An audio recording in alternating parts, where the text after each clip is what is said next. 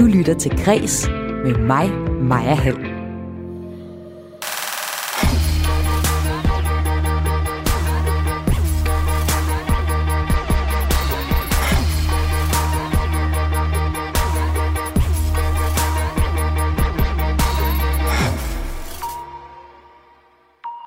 Fra i dag kan man som russer læse artikler på russisk i politikken og i to andre store nordiske medier. Men det vil ikke få mange russere til at læse politikken. Det vurderer lektor i journalistik på Roskilde Universitet, Hanne Jøndrup. Hun mener, at det i virkeligheden handler om at sende et signal til politikens egne læsere om, at man er imod Putin. Det taler jeg med hende om først her i dit daglige kulturprogram Kres her på Radio 4.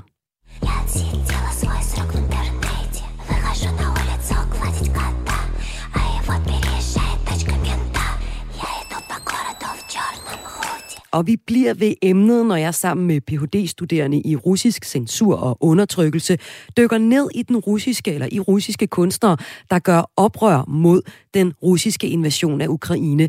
Det er blandt andet en af de største nulevende forfattere i Rusland, der gør det, og også gruppen Ice Peak, som vi lige hørte her. Og de går altså offentligt ud og tager afstand fra invasionen. Men kritikken kan komme med en pris. For er man kritisk over for invasionen, risikerer man 15 års fængsel i Rusland.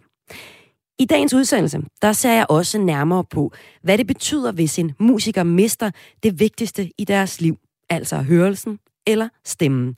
Musikeren Killj har netop udgivet en ny single, som hun sandsynligvis aldrig kommer til at optræde med.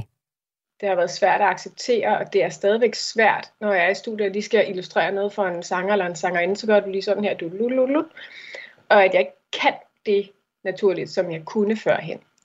Det er rent udsagt pisseirriterende. Hør hele Killjays historie senere i udsendelsen. Jeg hedder Maja Hall. Velkommen til Kres.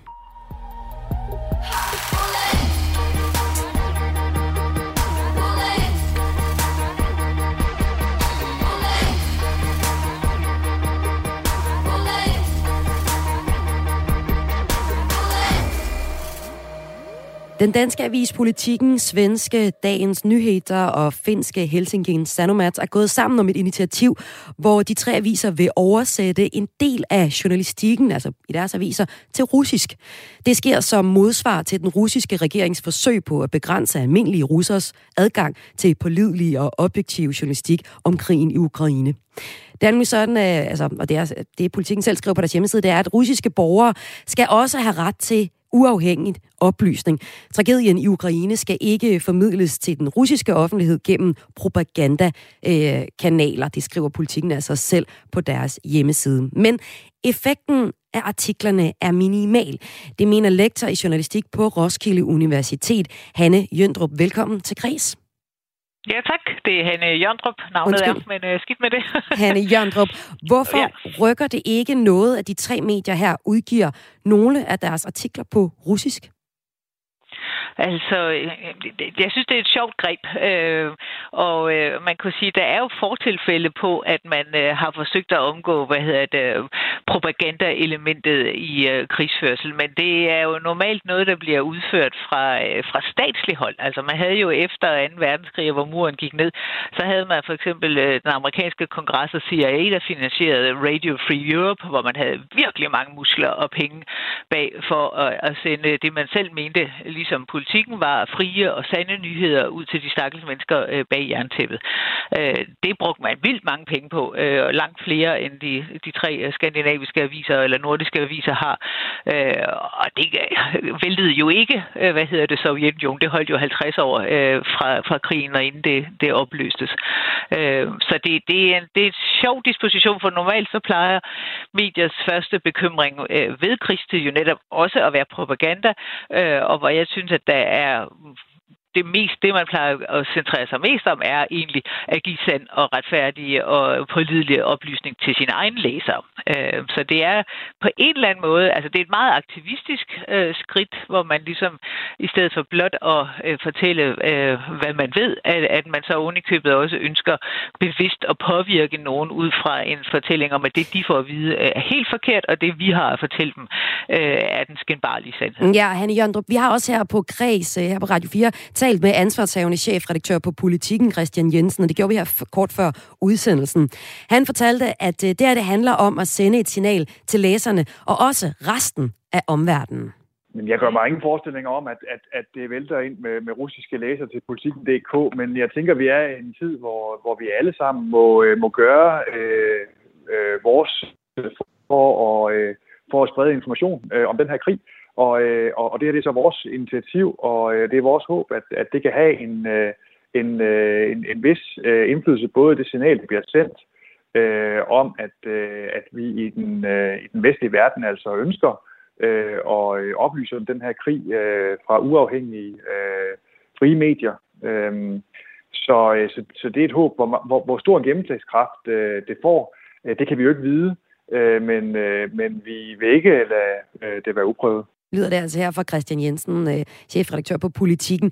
Han vil også gerne gøre de russiske, de russiske borgere opmærksom på, at der findes en anden virkelighed end øh, den Putin dikterer, fortæller han der er en anden vej at gå, end, øh, end, end den vej, Putin har gået, og det, skal, det tænker jeg også, at den russiske offentlighed skal, skal vide, øh, at det udstrækning det er muligt at komme i kontakt med dem, at der, at der findes et andet verdensbillede end det, Putin statscensurerede og statskontrollerede medier viderebringer. Hos politikken, der oversætter og udvælger de i øh, forvejen skrevne artikler og udgiver dem på russisk. Artiklerne er nøje udvalgt, fortæller ansvarshævende chefredaktør på, til, på politikken, Christian Jensen, til os. Jamen, både, for, både helt konkret oplyse om, hvordan er det, at krigen bliver for, formidlet i en fri uafhængig presse i den vestlige verden, øh, og også, at der er en, øh, en, en anden øh, virkelighed uden for Rusland, øh, øh, med netop frie uafhængige medier, der ikke er statskontrolleret og censureret. Lyder det altså her fra chefredaktør på Politiken, Christian Jensen. Og med mig har jeg stadig lektor i journalistik på Roskilde Universitet, Hanne Jørndrup. Nu har vi jo altså egentlig her, Christian Jensen siger, at, at det er ikke fordi, at han tænker, at det kommer til at revolutionere eller vælte Putin, men øh, at det alligevel også er en måde at sende et signal på. Kan de danske medier på nogen måde påvirke konflikten mellem Rusland og, og Ukraine, som man gør her? Øh, ikke ved at kontakte russiske læsere. Det er jeg ret overbevist om, og de eneste, de får fat i, er sikkert nogen, der på en eller anden måde allerede har vestlige øh, connections for overhovedet at finde det her. Ikke? Øh, der, hvor de kan påvirke, og hvor jeg egentlig synes, at danske medier burde øh, bruge, bruge deres krudt, det er på at påvirke os. Øh, fordi ja, det er, tenderer allerede sådan en farlig, øh, hvad hedder det, gående over grænsen ved, at man aktivistisk vil, øh, vil fremme bestemte meninger. Ikke? Det, jeg kan synes, der kan kan mangle i den danske dækning, er i høj grad et større perspektiv på, hvad er det russiske perspektiv? Ikke?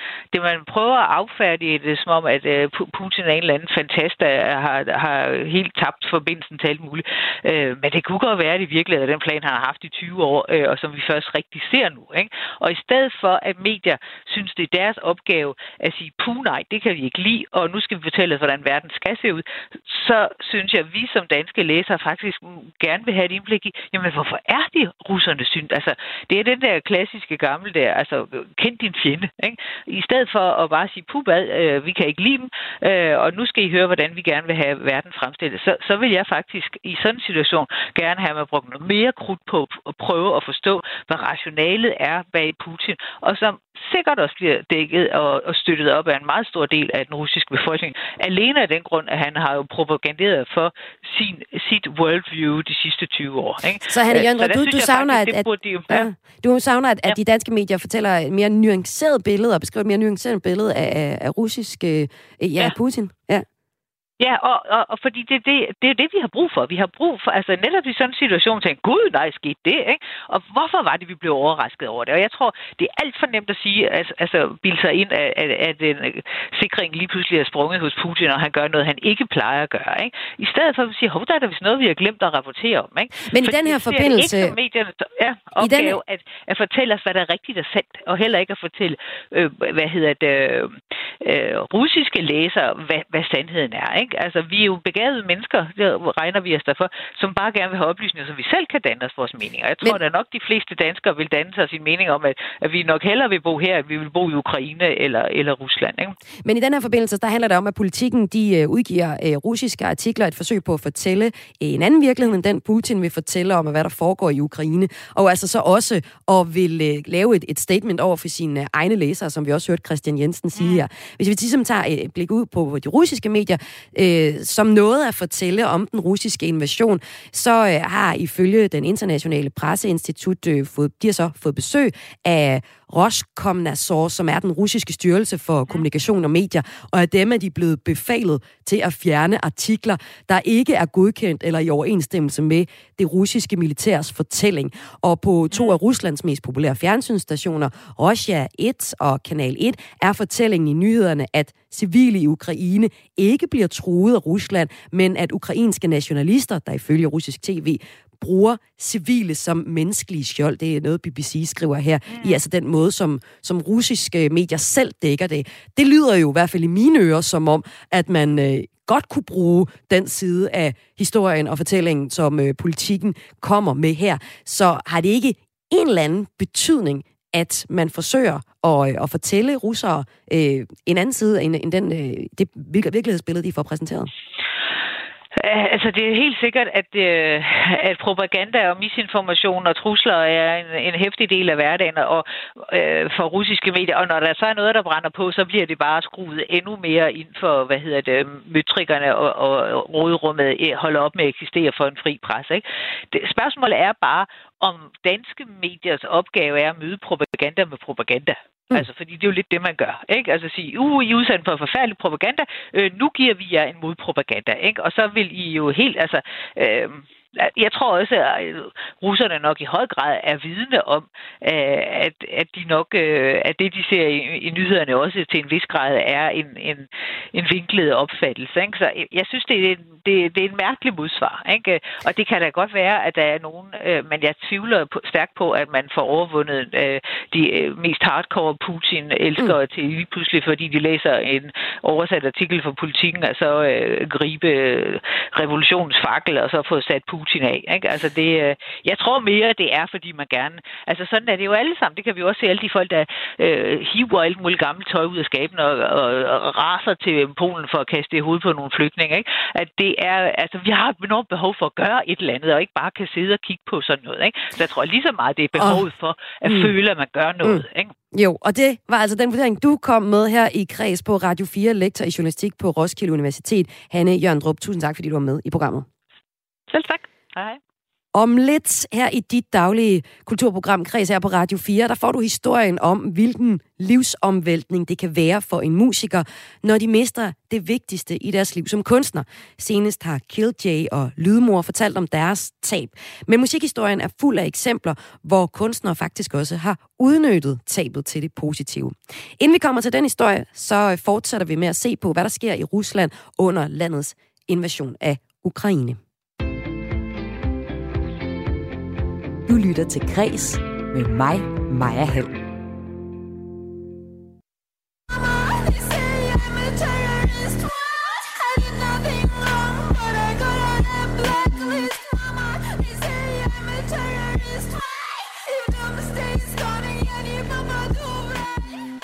Mor, de siger, at jeg er en terrorist. Jeg gjorde ingenting forkert, men nu er jeg blacklistet. Sådan lyder det her i et af numrene fra en af de russiske kunstnere, der kritiserer det russiske styre, og senest har markeret sig i den russiske invasion af Ukraine. Men lørdag blev det i Rusland per lov forbudt at omtale Ukrainekrigen kritisk og benytte sig af udtryk som angreb, invasion og krigserklæring. Kun Putins version af sandheden tåler dagens lys. Alligevel er der russiske kunstnere som Ice Peak, som vi hører her, der stikker hovedet frem og siger, hvad de mener. Og det gør de, selvom de risikerer fængsel. Med mig har jeg nu Ph.D.-studerende i russisk censur og undertrykkelse på Københavns Universitet. Katrine Stævnhøj, velkommen til Græs. Tak. Hvilke muligheder har de russiske kunstnere for at udtrykke, øh, ytre sig kritisk over for Putin og krigen? Altså nu kan jeg lige hurtigt indskyde, at jeg forsker i protest, øh, og den her øh, kunstnergruppe, vi lige har hørt, det er netop nogle øh, protestmusikere. Så man kan sige, at kunsten den giver dem et filter til at udtrykke sig igennem kunsten. Så på den måde kan man udtrykke sig, og det er der også nogen, der har gjort allerede inden invasionen. Øh, man kan sige, at det er så nogle andre, øh, andre greb, vi ser nu her efter, øh, efter krigen er begyndt. Og hvad er det for nogle greb, man for eksempel ser? Jamen, altså det man ser, det er, at mange kunstnere, de bruger deres platform til, øhm, hvad kan man sige, ikke at ytre sig, eller at de går ud og, øh, og stopper med at, øh, med at spille musik, mm. og i stedet for opfordrer til, at man spreder mere information om krigen. Øhm, så det er den måde, i stedet for at bruge de kunstneriske virkemidler, så bruger de deres, øh, den stemme, de har i debatten. Og er det for at undgå de her op til 15 års fængsel, som man kan få, hvis man kritiserer krigen? Nej, det er det sådan set ikke, fordi de går ud, for eksempel dem, vi hørte her, mm. Ice Peak hedder de, de har lavet et opslag på deres sociale medier, hvor de har skrevet og omtalt det som en krig, øh, og skrevet, at Putin er ikke med Rusland, og vi tager afstand fra det her, og det gør vi blandt andet ved at stoppe vores koncerter. Øhm, til gengæld vil vi gerne opfordre til, at, at folk er opmærksomme på, hvad der sker, og gør, hvad de kan for at hjælpe. Så det er noget med at bruge deres platform. Så det er sådan set ikke fordi, at de øhm, forsøger at, øh, at undgå øhm, at blive straffet for det.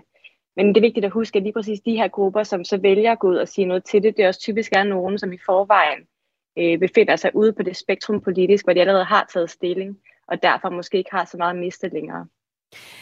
Men det er jo ellers sådan, at det, altså i medierne, der, der får russerne, som jeg også lige var inde på indslaget før, groft sagt at vide, at øh, den russiske her kun udfører øh, specialoperationer mod øh, regimet i Kiev, at de ikke angriber civile mål, men kun militære mål, og at det ukrainske folk i det store og hele er godt tilfreds med befrielsen. Øh.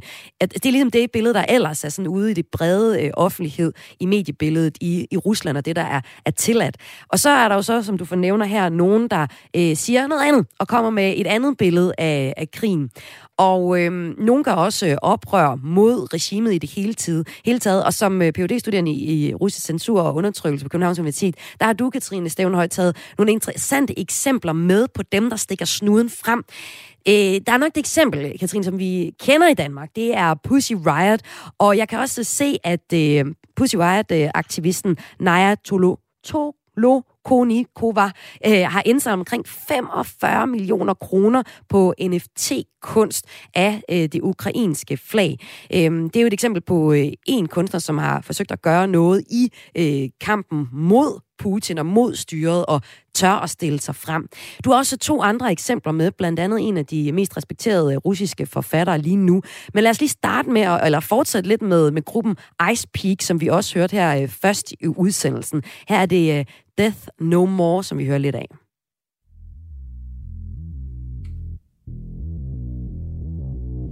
Я заливаю глаза керосином Пусть все горит, пусть все горит На меня смотрит вся Россия Пусть все горит, пусть все горит Я заливаю глаза керосином Пусть все горит, пусть все горит На меня смотрит Ja, det her nummer Death No More er fra 2019, og øh, grund til, at jeg tager det eksempel med, det er, fordi det er en ret speciel musikvideo. Øh, Katrine Stevenholm, kan du lige prøve at beskrive, hvad er det, man ser i den her video? Jo, med den her video, der ser man blandt andet det her, øh, den her duo, at de sidder foran nogle øh, kendte bygninger i øh, Moskva, øh, foran øh, Kremlen, øh, og foran Lenins mausoleum, altså der, hvor Lenins øh, krop øh, ligger stadigvæk. Øh, og de sidder og spiser noget råt kød, for ligesom at symbolisere, at de spiser Lenins krop. Og det er meget et, øh, et brugt greb af protest, kunstneriske protester i Rusland generelt, at man griber ud efter nogle, nogle respekterede russiske symboler, som for eksempel Kremlin eller Lenin eller, eller noget tredje, den ortodoxe tro, og så kombinerer det med noget, som gør grin med det, eller øh, ja, ja, på en eller anden måde protesterer mod øh, den gængse russiske kultur. Øhm, og de har altså været udsat for sådan en, øh, en nedlukning af deres koncerter, netop på grund af, at de, øh, de laver de her protester. Så hvad er de generelt set, øh, hvad er det, de generelt set protesterer mod som kunstnere? Jeg vil sige det sådan, i et, et bredt billede, så er det en protest mod, at, øhm, at den russiske identitet øh, er blevet lige med Putin hvis det giver mening. Altså, de ønsker at sige, at Rusland det er så også noget andet end, øh, end det, vi ser i Kremlin og den politik, regeringen fører, og det er det, vi ser med den her kombination af de, de klassiske kulturmarkører og så øh, den her forvrængning af dem, som, som de viser igennem deres musikvideoer og musik, men også som andre kunstnere også, også viser. Og hvad har de så gjort konkret øh, i forbindelse med Ruslands invasion af, af Ukraine? Jamen lige dem her, de har så valgt ikke at afholde nogle koncerter. Det har vi mm. også set nogle andre musikere gøre. Der er også været andre øh, kunstnere, blandt andet forfattere, der er en, der hedder Ludmila Ulitskaya, og også Svetlana Alexievich, der har været ude øh, og opfordre øh, russisksprogede forfattere og kunstnere til at udbrede informationen om krigen. Øh, de skriver noget med, at det er vigtigt, at vi kan russisk, og vi skal ud og udbrede den her information til den bredere russiske offentlighed. Øhm, netop som et forsøg mod øhm, at gå imod den her massive desinformation, der ellers er i de russiske medier. Og øh, hvis vi lige prøver at, at tage fat, Katrine Stævnshøj, og tage fat i, øh, i lige præcis den her russiske forfatter, Ludmila Ulitskaya. Hvem er hun? Jamen, hun er, er det mange, der vil sige, en af de største nulevende russiske forfattere. Øhm, og hun har øh, været en øh, kendt kritiker af, af Putins styre, øh, i hvert fald de seneste år. Også i 2014, efter øh, Rusland øh, annekterede Krim, der deltog hun i øh, nogle protester og var ude offentligt og tage afstand øh, fra invasionen. Så hun er de øh, hvad skal man sige, klassiske kulturelle stemmer, som har, har markeret sig i debatten, og hun, hun repræsenterer også en, en lang tradition for, at, øh, at særligt litteraturen og kulturen generelt også blander sig i politik øh, og bruger sin stemme der. Og, og hvilken betydning har det så, at, at hun øh, melder sig som en, der gerne vil fortælle om, hvad der i virkeligheden sker, eller hvad der, hvilken fortælling man også kan, øh, kan fortælle om Rusland og invasionen? Altså det er vigtigt at se det sådan, at, at de her eksempler, det er nogen, som mm, dem, der i forvejen lytter til dem, det er nogen, der, der allerede forholder sig, hvis ikke kritisk, så sådan rationelt til, til det, der sker. Øhm, så, så jeg ved ikke, om, om hun på den måde kan omvende nogen, eller der er nogle mm. af de her øh, eksempler, vi har, der sådan kommer til at omvende dem, som allerede øh, støtter, støtter krigen. Øh, men det, det, de gør, det er, at de sætter et ansigt på modstanden.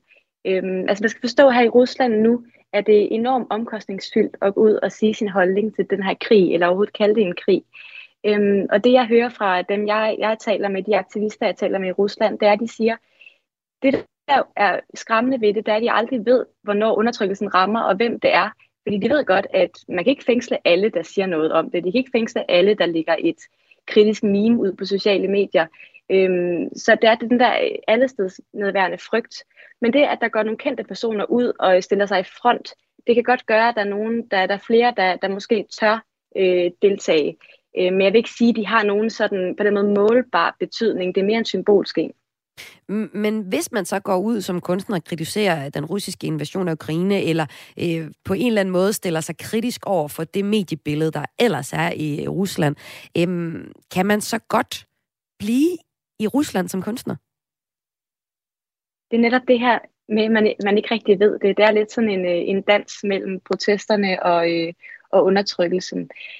Og man skal også huske, at mange af de, altså dem vi tit nævner som eksempler, det er enten dem, som går ud og er meget åbne om, at de er imod krigen, eller dem, som er, er pro-krigen. Øhm, dem, der er flest af, det er dem, der ikke siger noget. Øhm, og det kan de have rigtig gode grunde til. Netop fordi, at de, de er nødt til at balancere mellem, at de gerne vil have lov til at, øh, at indgå i det russiske samfund, både sådan på den kulturelle scene, men også i det hele taget undgå at blive anholdt eller få bøder, eller blive fyret fra deres arbejde. Øh, samtidig så vil de også gerne have lov til at udøve deres kunst eller deres musik i udlandet. Og det ser vi jo de her dage eksempler på, også i Danmark, at man, at man siger, at man vil ikke have russiske kunstnere eller musikere til at komme og spille eller synge eller udstille, hvis de ikke har taget afstand øh, fra det, der sker i, øh, i Rusland nu. Og det sætter jo de her øh, kunstnere i en enormt prekær situation, fordi de er nødt til at tage et standpunkt, men de har egentlig lyst til ikke at sige noget. Og sådan lød det her fra phd studerende i russisk censur og undertrykkelse ved Københavns Universitet, Katrine Stevnhøj. Tak fordi du var med i Kris. Tak. Og øh, hun var altså med, øh, Katrine Stevenhøj var altså med her i kreds på historien om, at russiske kunstnere, der kritiserer invasionen af Ukraine, kan risikere fængselsstraf i op til øh, 15 år. Lørdag blev det i Rusland nemlig forbudt at omtale Ukrainekrigen kritisk og benytte sig af udtryk som angreb og invasion og også sådan krigserklæring. Og i det her, den her snak med Katrine, der er vi kommet ind på nogle af de kunstnere, som er imod Putin og styret. Der er selvfølgelig også kunstnere, der bakker op om det. Et øh, godt eksempel er sangerinden Anna Netrebko, der bakker op om Putin. Hun skulle for eksempel have optrådt i øh, Musikhuset i Aarhus for 14 dage siden, lige ved invasionens øh, start, men endte med at aflyse, og det gjorde hun faktisk selv på grund af situationen. Øh, nu er det jo ligesom blevet øh, forbudt at, øh, at omtale Ukrainekrigen i øh, Rusland. Dagen inden det gjorde det, altså i fredags, der indførte Ruslands øh, internetcensur Roskomnadzor en blokering af Facebook også, hvilket er en stor udvikling i censuren i øh, det kæmpe land, som Rusland er. Og Rusland er dermed med i den øh, lille håndfuld af lande i verden, som blokerer for Facebook. Listen tæller blandt andet også Kina og Nordkorea. Om lidt her i dit daglige kulturprogram Kreds, som du har tunet ind på her på Radio 4, der skal det handle om, at øh, flere danske og udenlandske diamanthandlere boykotter samarbejdet med de russiske diamantminer, selvom hver fjerde diamant i verden er russisk. Og russiske diamanter har udover en økonomisk betydning også en stor kulturhistorisk betydning i landet. Og den forestilling, den øh, starter tilbage ved Katarina den Store, og historien, den får du sidst her i Kreds. Du lytter til Græs med mig, Maja Hall. Jeg har grædt hele dagen. Lyd, min elskede lyd. Sådan skrev kunstneren Lydmor for nyligt på Twitter, efter hun havde fået at vide, at hun har en permanent høreskade. Nyheden den kom i samme uge, som kunstneren Killjay udgiver en ny single, og samtidig så fortæller, at hun på grund af en stemmeskade ikke skal på turné med sangen. Den yderste konsekvens er, at jeg med stor sandsynlighed ikke kommer til at spille live. Høreskader og stemmeskader. Ja, når musikere mister det vigtigste, de har, det rammer psykisk hårdt. Dog insisterer Killjay her på at få noget positivt ud af tabet, og det er hun ikke den ene om. Det viser et kig i musikhistorie, og den historie, den får du nu her i Kris.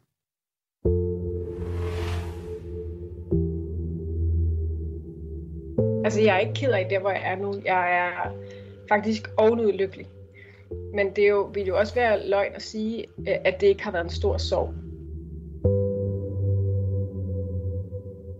Killjay er den her powerkunstner, som jeg har oplevet på de danske scener rigtig mange gange. Og jeg har også fulgt hendes øh, rejser i udlandet på sociale medier. Et udland, der virkelig har taget godt imod den her elektropop, som hun laver.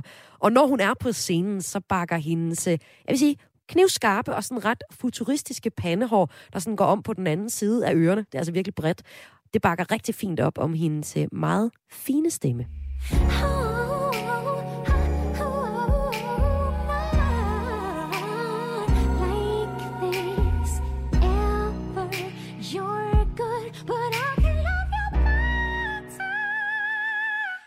Men Julie Ågaards kunstneralter ego øh, Killjay synger ikke længere på scenen. Julie Ågaard har de sidste tre år primært skrevet og lavet musik med en lang række andre artister i både ind- og udland. I weekenden var hun for eksempel aktuel med Jack and Josie til det danske Melodi Grand Prix.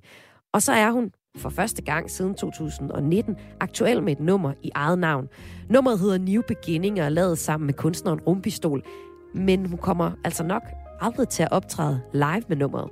Den yderste konsekvens er, at jeg med stor sandsynlighed ikke kommer til at spille live igen som Killjay.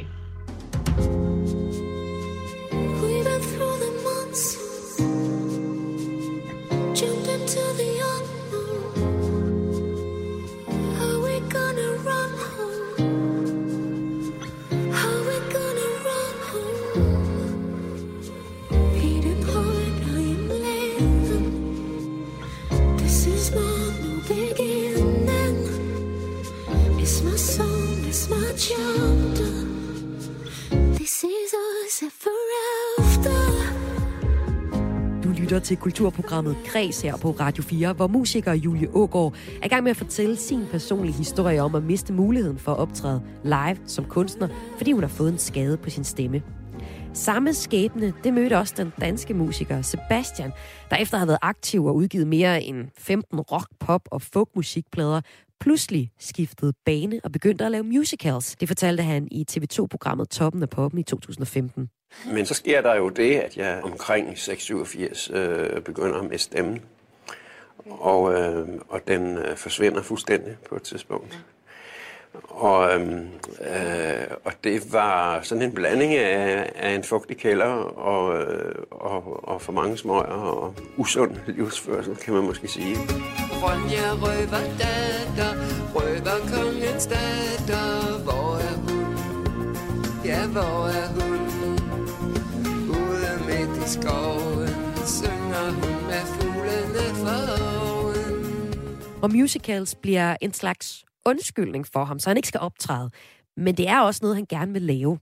Og det gælder faktisk også øh, Julie Ågaards historie, for hun kommer også til at skifte spor i sin karriere. Og det er hun egentlig ret glad for, men det vender vi tilbage til. Julia har modtaget klassisk sangundervisning, siden hun var 12 år. Hun kender sin stemme, og hun ved, hvordan hun bruger den fuldstændig korrekt. Men op til en teaterforestilling i 2019, hvor hun står for musikken, der begynder hendes stemme at drille lidt. Jamen, jeg synes sådan, at jeg, øh, at jeg gik og, og sådan rømmede mig hele tiden. Så. jeg har sådan hele tiden sådan en, sådan en lille tusse, jeg sådan skulle hoste fri. Det er her, det for alvor går op for Julie Ågaard, at hendes stemme virkelig bøvler. Den vil ikke det, hun vil. Det er i 2019, og hun er i gang med at sætte teaterstykket Electronic op på Teater Sortved sammen med kunstneren Rumpestol. Men altså, der er noget helt galt. Og i sidste øjeblik, lige inden teaterpremieren, der må de skrive musikken i stykket om. Op til premieren har vi selvfølgelig spillet det rigtig mange gange. Øh, og jeg synes hver aften, at det, det er lidt svært, men nok bare ikke helt varmt nok.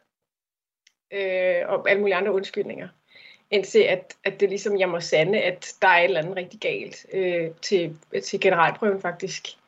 Øh, det er også helt skørt at tænke på, at vi gjorde det. Så tog vi al musikken og bare transponerede den ned. Det tager virkelig lang tid, og ikke bare noget, man lige gør. Øh, og øh, så jeg kunne synge det hele i det, man kalder fuldregister, som er ens talestemme lyder det altså her fra Julie Ågård her i Kreds på Radio 4. Julie Ågård, der for cirka tre år siden måtte indse, at hun ikke længere kunne optræde som musiker. Når man ikke kan stole på, sin, på, på sit instrument, på det, som, man, som jeg altid har, har, har taget for givet, at hvis der er alt andet i verden glipper, så kan jeg i hvert fald det her. Øhm, og, og det kunne jeg lige pludselig ikke længere. Øh, og det, så, så er det jo ligesom at, at være skidefuld på rulleskøjter, når man står på en scene, hvis man ikke længere kan, kan kontrollere det, man skal. Prøv lige at fortælle, hvad er det konkret, du bøvler med med din stemme? Jamen, det er et bestemt sted i registret, fordi som man jo nok kan høre, så kan jeg jo, jeg har jo ikke mistet min stemme, jeg kan jo tale, øh, og min talestemme har heller ikke ændret sig. Øh, men det er et bestemt sted i registret, øh, som er i det, man kalder rangregister øh, hos kvinder. Øh, hos mænd hedder det falset. Øh, og der, der er min stemme det bedste måde, jeg kan forklare det på, den er svækket. Den er svær at styre, og nogle gange forsvinder den. Julie Ågaard er ikke den eneste, der har oplevet at miste noget af det vigtigste i en musikers karriereliv. Før hørte vi Sebastian, der i slutningen af 80'erne begyndte at miste stemmen. Det gik hårdt ud over hans selvtillid. Og det samme det fortæller også musikere som Mathias Koldstrup, det er ham fra Dyné, og også en musiker som Casey. De to musikere, der begge i en længere periode har mistet stemmen. Og det er en ting, der simpelthen har haft store psykiske konsekvenser for dem. Tilfældet med de tre musikere, Sebastian, Mathias Koldstrup og Casey, er dog så, at de har fået stemmen tilbage.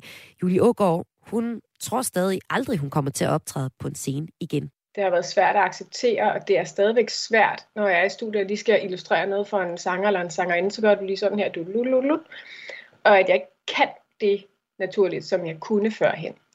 Det er øh, rent udsagt pisseirriterende. Øh, og, og, øh, og det, øhm, når jeg siger, at det har været en sorg, så er, det, så er det ikke rigtigt, fordi det er det stadigvæk. Men det er jo stadigvæk noget, jeg ikke har mere, som jeg havde engang. En ting, det er stemmen. Noget andet er hørelsen, som er mindst lige så vigtig for en musiker. Og i samme uge, som Julie Ågaard udgiver et nyt nummer, som hun nok må indse, at hun aldrig kommer til at optræde live med, så får hendes øh, kollega, kunstneren Lydmor, en chokerende besked, som Julie Ågaard godt kan spejle sig i. Lydmor skriver på Twitter, i morges var jeg på Hamlet Privathospital og har fået gennemtestet mine ører. Jeg fik en besked, som jeg var helt uforberedt på. Tabet af de øverste frekvenser på mit højre øre er permanent. Resten af livet. Jeg har grædt hele dagen. Lyd. Min elskede lyd, skriver Lydmor. Another morning reaching for my underwear and crawling out the door. You know, I'll call a million times inside my head and talk about the things you wanted more. If you still wanna fo- fo- follow me, if you still wanna fo- fo- follow me. If you still wanna fo fo follow me, to wanna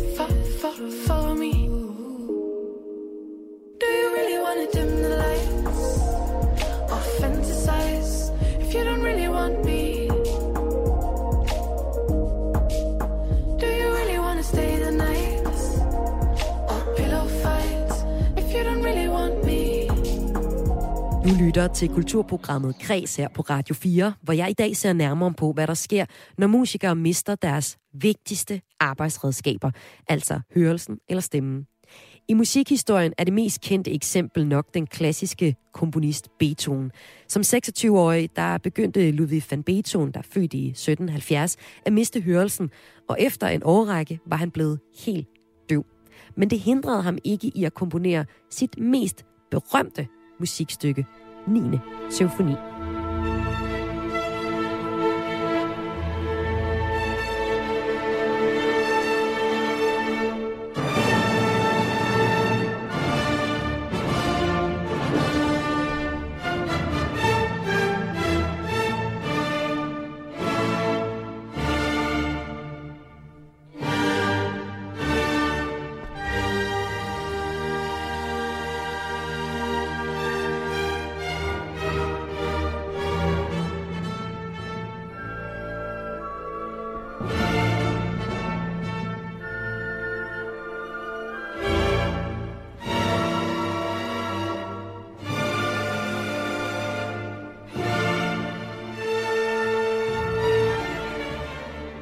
Den her symfoni er en af de bedst kendte klassiske europæiske værker overhovedet, og symfonien anses faktisk for at være et af Beethovens største mesterværker.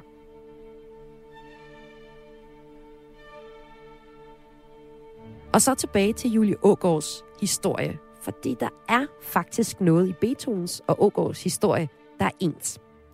For selvom det har været en kæmpe sorg for Julie Ågaard at få en skade på sin stemme, der gør, at hun nok aldrig kommer til at stå på scenen igen, så var det også noget, der skubbede til hendes karriere, og noget, der skubbede det i en værdifuld retning. Telefonen ringer, og folk spørger, om vil du komme og spille? Så siger man, ja, det vil jeg gerne. Øhm, og der har jeg så bare sagt nej. Tak. Var det en lettelse for dig, at du ikke skulle ud og turnere med dit seneste album? Øh, ja. Er det, er det korte svar. Mm. Øh, det var, det var, øh, jamen det var en lettelse, fordi jeg godt kunne mærke, at jeg havde virkelig svært ved at, al, ved at synge numrene. Øh, og øh, altså det er jo ikke fordi, altså hvis jeg skal være helt ærlig, så, så det vi snakker om er også, at hvis man skal være rigtig grov, så kan man tage musikere og dele dem op i to lejre. Og den ene øh, lejr, øh, de får deres kicks og deres høj og deres fix af at stå på scenen.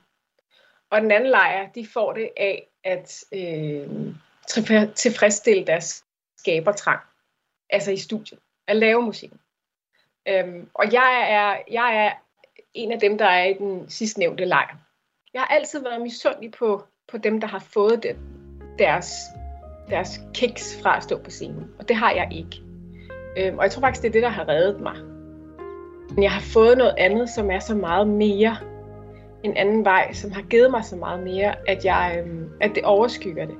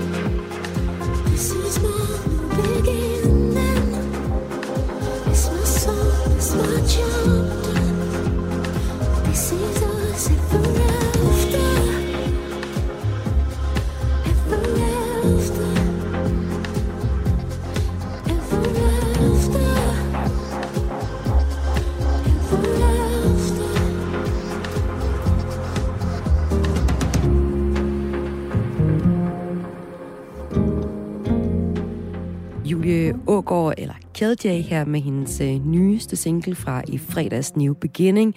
Et nummer, som hun med god sandsynlighed aldrig kommer til at turnere med, fordi hun altså har fået en øh, stemmeskade. Du lytter til Græs med mig, Maja Hall. Og det sidste, det skal handle om i de daglige kulturprogram, er, at der er en global boykot i gang i Danmark og verden over ja, for øh, russiske af russiske diamanter. Diamonds are forever. Hold one up and then caress it. Ja, Diamonds are forever lyder det her i det kendte tema fra James Bond-film af samme navn. Men de russiske diamanter er pt. under pres. Ser du på listen over de 10 største diamantminer i verden målt i produktion, så ligger tre af dem i Rusland. Og diamanter har en kæmpe betydning for den russiske økonomi, og ikke mindst også den russiske kultur. Men efter den russiske invasion af Ukraine har flere danske og udenlandske diamanthandlere valgt ikke længere at sælge de glitrende russiske sten. Der er simpelthen et globalt boykot i gang. Det kan min næste gæst fortælle. Det er forfatter til flere bøger om ædelsten og smykker, samt medarrangør og kurator på diverse smykkeudstillinger. Nina Hall, velkommen til Græs. Så skal du have. Hvilken betydning vil du vurdere, at diamanter har for den russiske økonomi?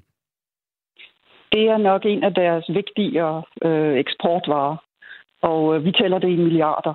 De er en af verdens største leverandører, ikke af de største og mest smukke sten, men af, jeg vil lige vil sige, bread and butter, de størrelser, som det er til at komme i nærheden af for, ja, både for dem, som ikke måtte have så mange penge, men selvfølgelig også dem, der har flere penge.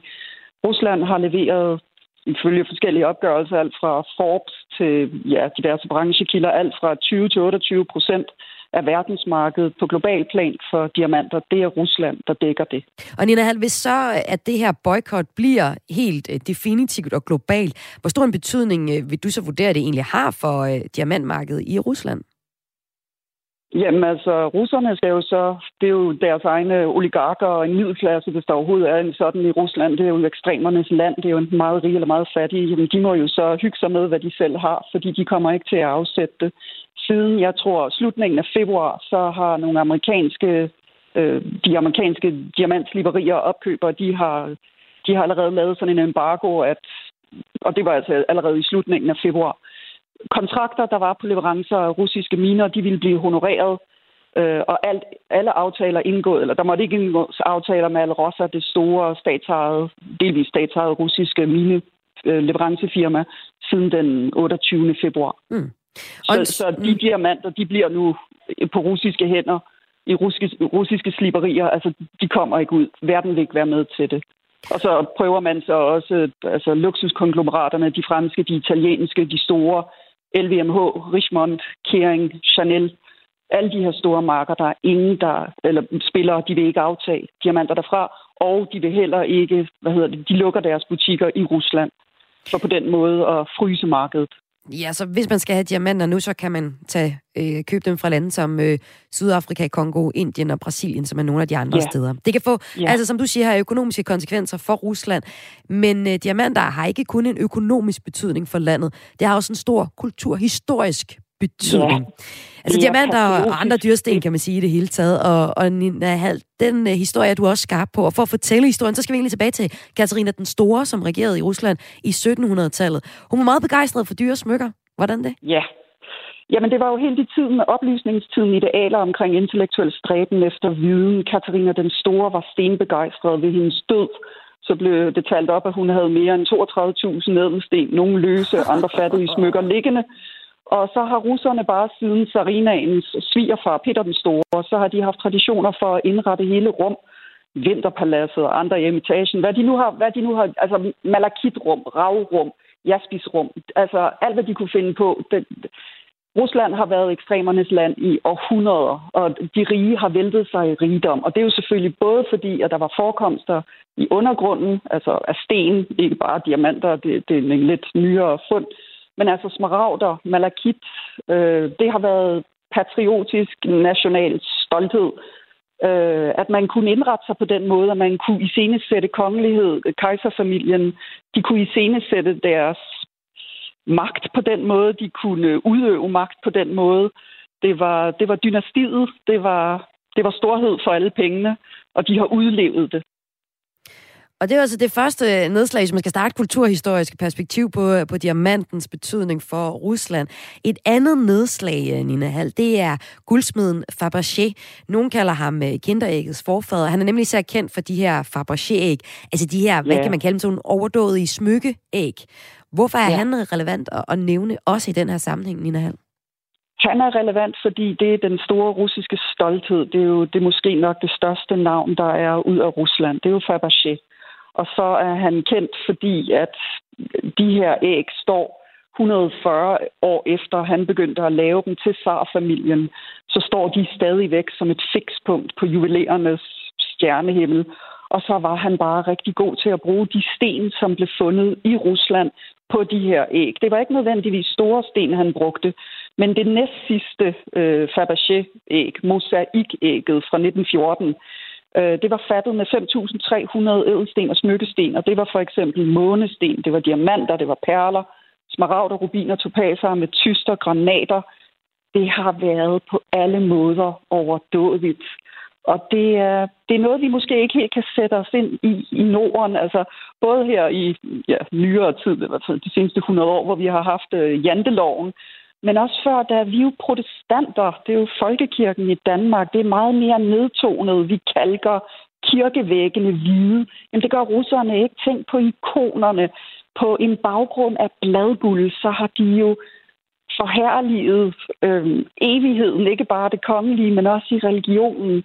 De har simpelthen de har elsket at omgive sig med den her pragt og magt, når de har haft muligheden. Og det er også derfor, Fabergé stadigvæk står så lysende klart ud over, at det er også tidstypisk, og det var fantastisk håndværk og fantastiske sten. Øhm, så har de bare, det er en anden baggrund med religionen og med forekomsterne i undergrunden, og så er det det, at de har udlevet denne her lyst til luksus, som vi nok ikke helt har her til lands. Og nu øh, er det jo i hvert fald sådan, at man verden over ser et, øh, et, et, et boykot af de russiske diamanter.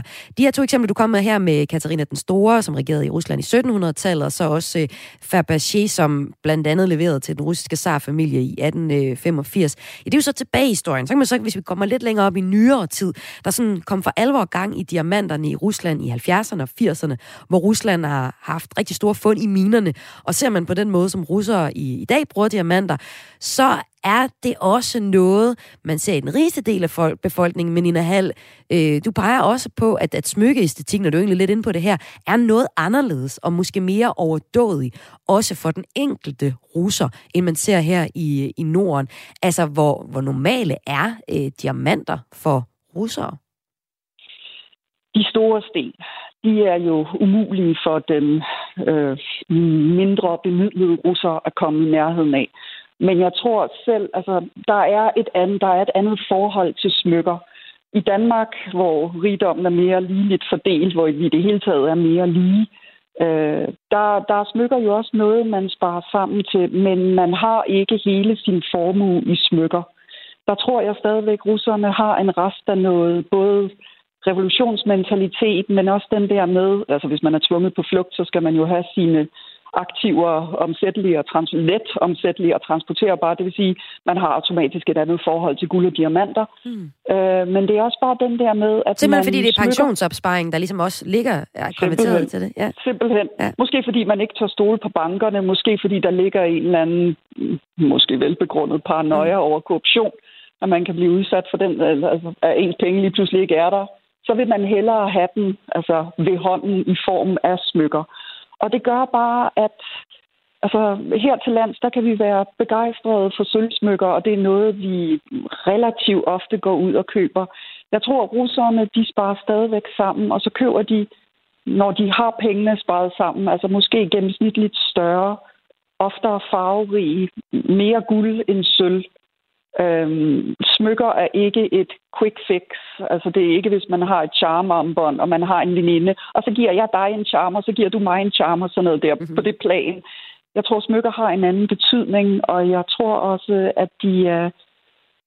De, altså, ja, det hele det der med at have sin formue ved hånden. Sådan lød det her i kreds fra dig, Nina Hall. Tusind tak, fordi du var med. Selv tak. Og Nina Hall er forfatter til flere bøger om ædelsten og smykker, og også medarrangør og kurator på forskellige smykkeudstillinger. Hun var med her i kreds tit, Kasper, giv et øh, perspektiv på, hvilken betydning diamanter har i Rusland, både økonomisk, men også kulturhistorisk. Og det var altså øh, den sidste historie her i dit daglige kulturprogram øh, Kreds her på Radio 4, hvor vi altså så på, hvad det har af betydning, at øh, diamanthandlere verden over er begyndt at boykotte russiske diamanter.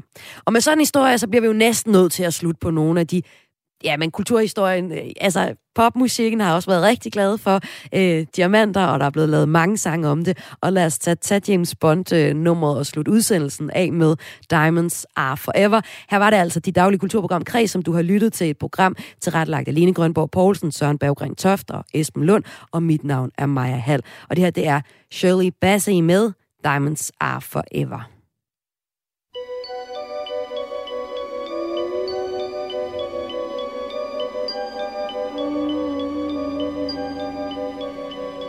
Diamonds are forever. They are all I need to please me. They can stimulate and tease me. They won't leave in the night. I've no fear that they might desert me.